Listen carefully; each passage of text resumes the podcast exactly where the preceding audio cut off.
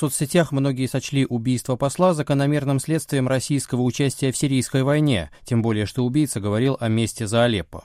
Остап Кармоди. Умер посол. Маленькая победоносная война на пороховой бочке.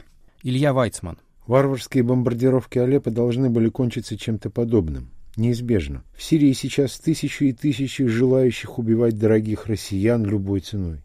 Потерявшие детей родителей, потерявшие под российскими авиаударами жен, мужей, родителей, друзей, всем им уже больше нечего терять. Дмитрий Булатов. Вот такая связь между войной где-то там и убийством в художественной галерее. Вначале Путин именует операцию в Сирии лучшим учением, которое можно себе представить. Потом следует взрыв самолета с российскими туристами и смерти военных. Теперь убийство посла в качестве мести за Алеппо. Ненависть всегда возвращается бумерангом. До радикальных выводов довел этот лейтмотив колумнист газеты «Нью-Йорк Daily News» Герш Кунцман, прямо сравнивший Путина с Гитлером, а убитого посла, соответственно, с нацистским дипломатом. Это вызвало отповедь со стороны Марии Захаровой. Вы хоть поняли, что приравняли борьбу евреев с антисемитизмом конца 30-х годов с террористическими методами исламского государства и Нусры, которые взяли на себя ответственность за этот теракт?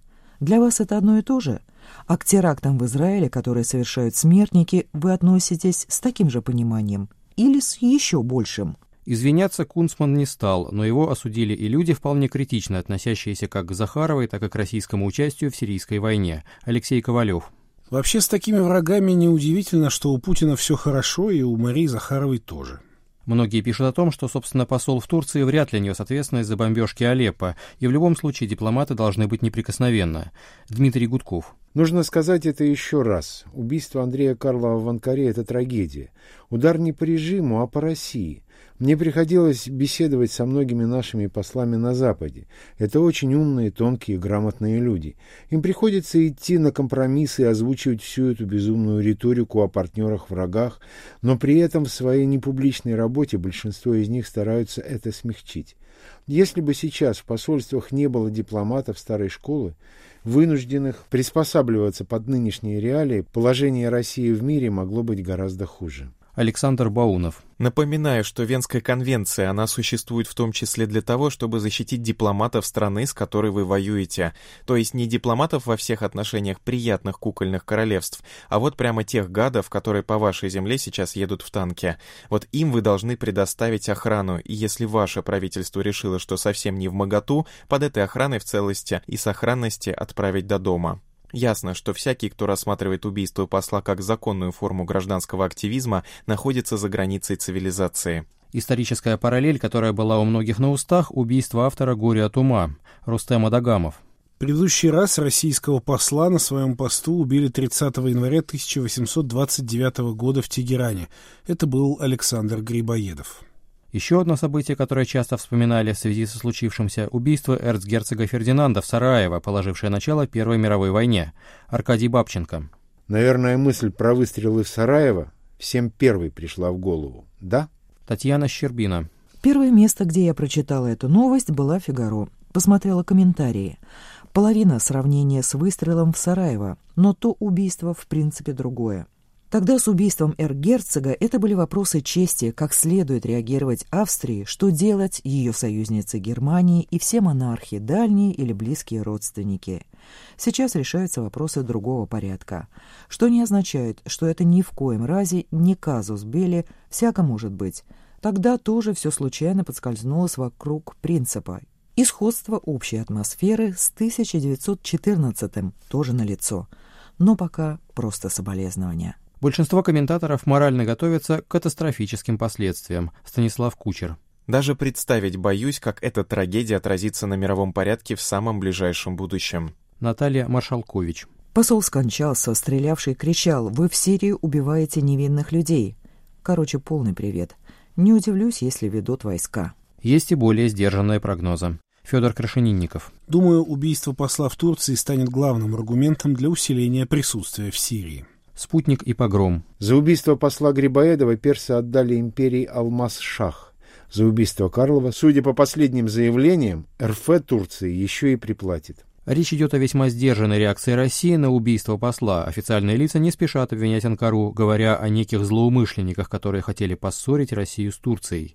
Полуофициальной версией стала, как обычно, та, которую назвал Владимир Жириновский. Убийство нашего посла в Турции – провокация. Запад боится дружбы России и Турции. Егор Холмогоров. Конечно, события такие и выглядят так, что версия о прощальной мести Обамы начинает казаться не сумасшедшей. В общем, опять виноват Обама, а Турция – лучший друг. Остап Кармоди. Нас ударили в спину, чтобы поссорить нас со страной, ударившей нас в спину. О цинизме пропаганды пишет Олег Кашин. Если смерть оказывается выгодна для пропаганды, для войны, для общественной мобилизации, она всегда используется по максимуму. Если же человек погибает не кстати, то и эмоциональный эффект от нее минимизируется простыми и технологичными способами. Чуть меньше слов по телевизору, чуть спокойнее интонация официальных лиц, а через день-два на первых полосах воцарятся уже совсем другие новости. Очевидно, что гибель Андрея Карлова стала именно таким случаем. Российское государство, любящее и умеющее метать эмоциональные громы и молнии по какому угодно поводу, теперь демонстрирует чудеса кротости и сдержанности, и, кажется, действительно никому не позволит вбить клин в такие важные сейчас дружеские отношения с эрдогановской Турцией. Даже в заявлении Дональда Трампа по поводу гибели Карлова больше гнева и возмущения, чем в словах Владимира Путина. Похоже, этот замаскированный под желание избежать провокаций государственный испуг и есть основной сокрушительный эффект от выстрелов Мевлюта Алтенташа.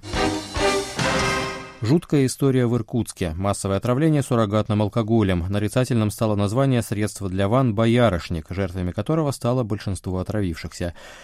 Многие комментаторы преисполнены горькой иронии. Станислав Яковлев. В Иркутске массовое отравление концентратом для ванн «Боярышник», который употреблялся в качестве алкогольного напитка и оказался настолько популярный, что его стали подделывать.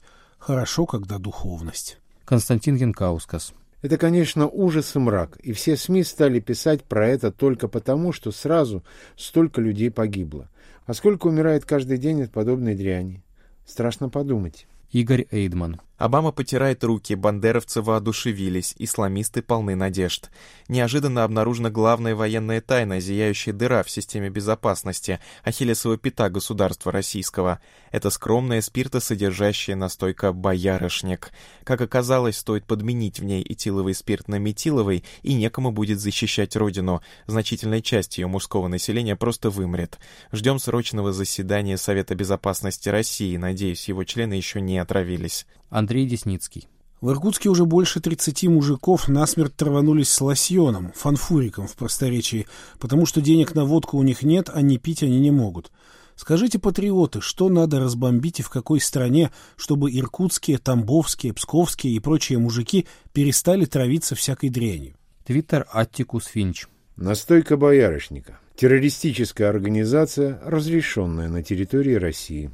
Суть проблемы описывает Алексей Навальный. Что такое настойка боярышника? Это очень дешевая водка, которая маскируется лекарством и тем самым избегает акциза и минимальной стоимости, которая установлена для водки. В любой аптеке вы легко встретите алкаша, который трясущимися руками достает две мятые десятки, чтобы получить заветный бутылек с отравой. Поэтому мне всегда и смешно, и противно слушать и разговоры о борьбе с контрафактным алкоголем, и басни о борьбе с наркотиками. Как известно, самый опасный наркотик — алкоголь. И вот у нас все тюрьмы забиты молодыми дураками, пойманными с пятью граммами марихуаны. У дураков этих навсегда поломана жизнь. А настойку боярышника, значит, мы будем продавать через вендинговые автоматы 24 часа в сутки, 7 дней в неделю. Действующая в России власть — настоящие враги народа. Максим Артемьев. По Иркутску и Боярышнику показан масштаб социальной деградации в современной России. Это та другая Россия, которой не хотят видеть. Важную проблему ставит Евгений Калюков. Вот, кстати, еще вопрос. Объявят ли иркутские власти траур? С одной стороны, погибших вот прямо реально много. На федеральном уровне, как правило, объявляют траур после ста погибших, но в регионах планка ниже.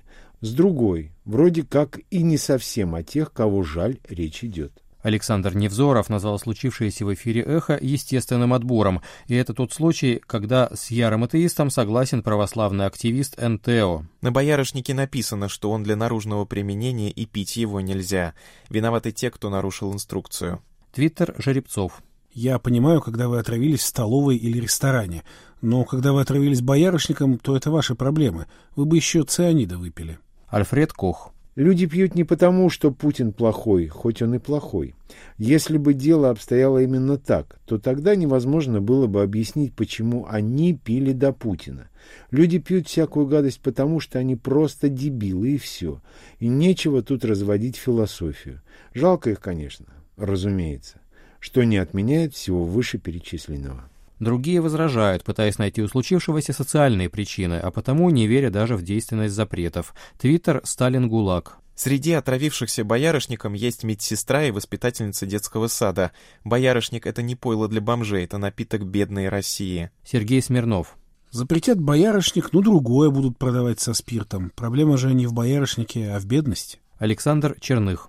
У аптечной настойки боярышника нет вкуса боярышника, только горячее шипение сухого льда в голове. Я пил ее раз в жизни, 14 лет назад, но мне и в голову не приходит презрительно кривиться или осуждать этих отравившихся русских мужиков, которые просто всю жизнь искали что-то хорошее. Вот только там, где они родились, найти счастье оказалось очень сложно. Люди мрут, как мухи, жалуется президент. Вот только они живут здесь, как мухи, стыдит его публицист. Но они остаются людьми даже в глупой смерти. Куда они сбегают от невыносимой жизни без чего-то хорошего? Пожалуйста, помните об этом. Дмитрий Гудков. 40 рублей за флакон средства для ванн, 93% объема спирта в средстве, больше 100 точек продаж только в Иркутске, 10-12 миллионов потребителей суррогатов в России, 15% бедных в России живут на прожиточный минимум и меньше, менее 10 тысяч рублей прожиточный минимум в России, 17 лет стабильности. Еще один признак стабильности в последнее время – уголовное преследование блогеров. 20 декабря, в день чекиста, блогера из Тюмени Алексея Кунгурова приговорили к двум годам колонии поселения за пост «Кого на самом деле бомбят путинские соколы», критикующие Россию за участие в сирийской войне. В посте усмотрели одобрение деятельности исламского государства, группировки, запрещенной в России. Кунгурову вменяют оправдание терроризма. Виктор Корп. В инкриминируемом Кунгурову посте и с увеличительным стеклом нельзя найти оправдание терроризма, но заказ ФСБ и продажный эксперт рулят. Под стражу Кунгурова взяли еще в июне, и с тех пор его блог ведут близкие. Они сообщают. Обвинение вынесено под председательством судьи Сафронова на основании одного единственного очень сомнительного документа – лингвистической экспертизы текста, проведенной ФСБ по Свердловской области. Заключение по суде представляет субъективное мнение, а субъективное мнение не может быть положено в основу приговора. Это означает, что публичных призывов к терроризму и публичного оправдания терроризма в тексте, кого на самом деле бомбят путинские соколы, нет. Соответственно, нет общественной опасности деяния, а значит нет преступления. К слову, другие экспертизы, которые установили невиновность автора текста, не были приняты судом к рассмотрению. Но абсурднее всего этот приговор выглядит на фоне дела Антона Носика, которого судили за экстремистские высказывания за поддержку бомбежек в Сирии. Твиттер Эсферио.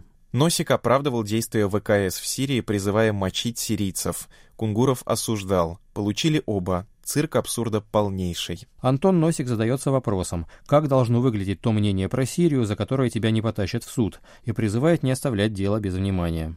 Во всех своих ключевых аспектах дело Кунгурова значительно более запредельное, чем мое собственное. В обоих случаях отсутствует состав и события преступления, нет никаких доказательств преступного умысла или свидетельств общественной опасности деяния. Есть два личных мнения граждан России о вооруженном конфликте в Сирии – Одно мнение признано преступлением экстремистской направленности, другое – терроризмом. А причина этого различия все та же, о которой я писал полгода назад. Кунгуров в Тюмени, а я в Москве. В столице осталось еще какое-то минимальное понятие о приличиях. По моему делу прокуратура, просившая двушечку, на апелляции ходатайствовала отменить штраф в полмиллиона рублей, что и было проделано Мосгорсудом. За время разбирательства по моему и кунгуровскому делу я успел побывать в Лондоне, Барселоне, Тель-Авиве, Таиланде, Венеции, Бергамо, Тоскане и Перудже. А Кунгуров все это время провел в СИЗО, потому что в Тюмени нет никакого понятия о приличиях. Поэтому о приговоре Алексею Кунгурову все мы обязаны помнить и говорить. Этот бред нужно разруливать здесь и сейчас, покуда не подросло по всей стране поколение борцов с террором, в кавычках, нахватавших звездочек на погонах благодаря фабрикации дел, подобных террористической статье для Кунгурова. Николай Подосокорский. Я сам выступаю за скорейшее освобождение политического заключенного Алексея Кунгурова. Необходимо прекратить порочную практику преследования граждан России за критику представителей власти и свободное обсуждение политических и государственных проблем. Сегодня экстремистам и террористам могут объявить любого неугодного системе человека, и наша общая задача состоит в том, чтобы сопротивляться политическим репрессиям в отношении инакомыслящих. Поддержку Кунгурова выступают люди либеральных взглядов, при том, что сам тюменский блогер отнюдь не либерал. Остап Кармоди. Кунгуров, два года колонии за пост в ЖЖ. Правильной дорогой идете, кремлевские товарищи. Ширьте ряды непримиримых врагов режима. Скрепляйте лагерной юшкой союз либералов и патриотов. Татьяна Хаевская. Так это же старый китайский анекдот. Сидят в камере трое. Ты за что сидишь? Я был против Дэн Сяопина. А ты за что? А я поддерживал Дэн Сяопина. А ты-то сам за что? А я Дэн Сяопин. Не все, правда, спешат выражать сочувствие. Павел Черепанов. Как начинаешь сочувствовать, как начинаешь негодовать. Потом читаешь заметку дальше, а там, значит, в конце.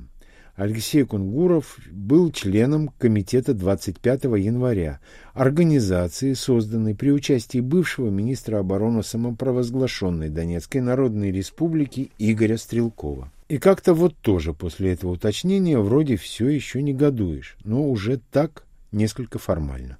Но большинство комментаторов рассуждают примерно так. Дмитрий Кабанов. Алексею Кунгурову можно только посочувствовать. Писал крайне спорные, хоть и смелые вещи, с многими из которых я и сам не согласен, но то, чем дело кончится, прекрасно знал, и надо отдать должное его последовательности и мужеству. Или так, Виталий Ильинский. Сажать человека за мнение – это и есть фашизм.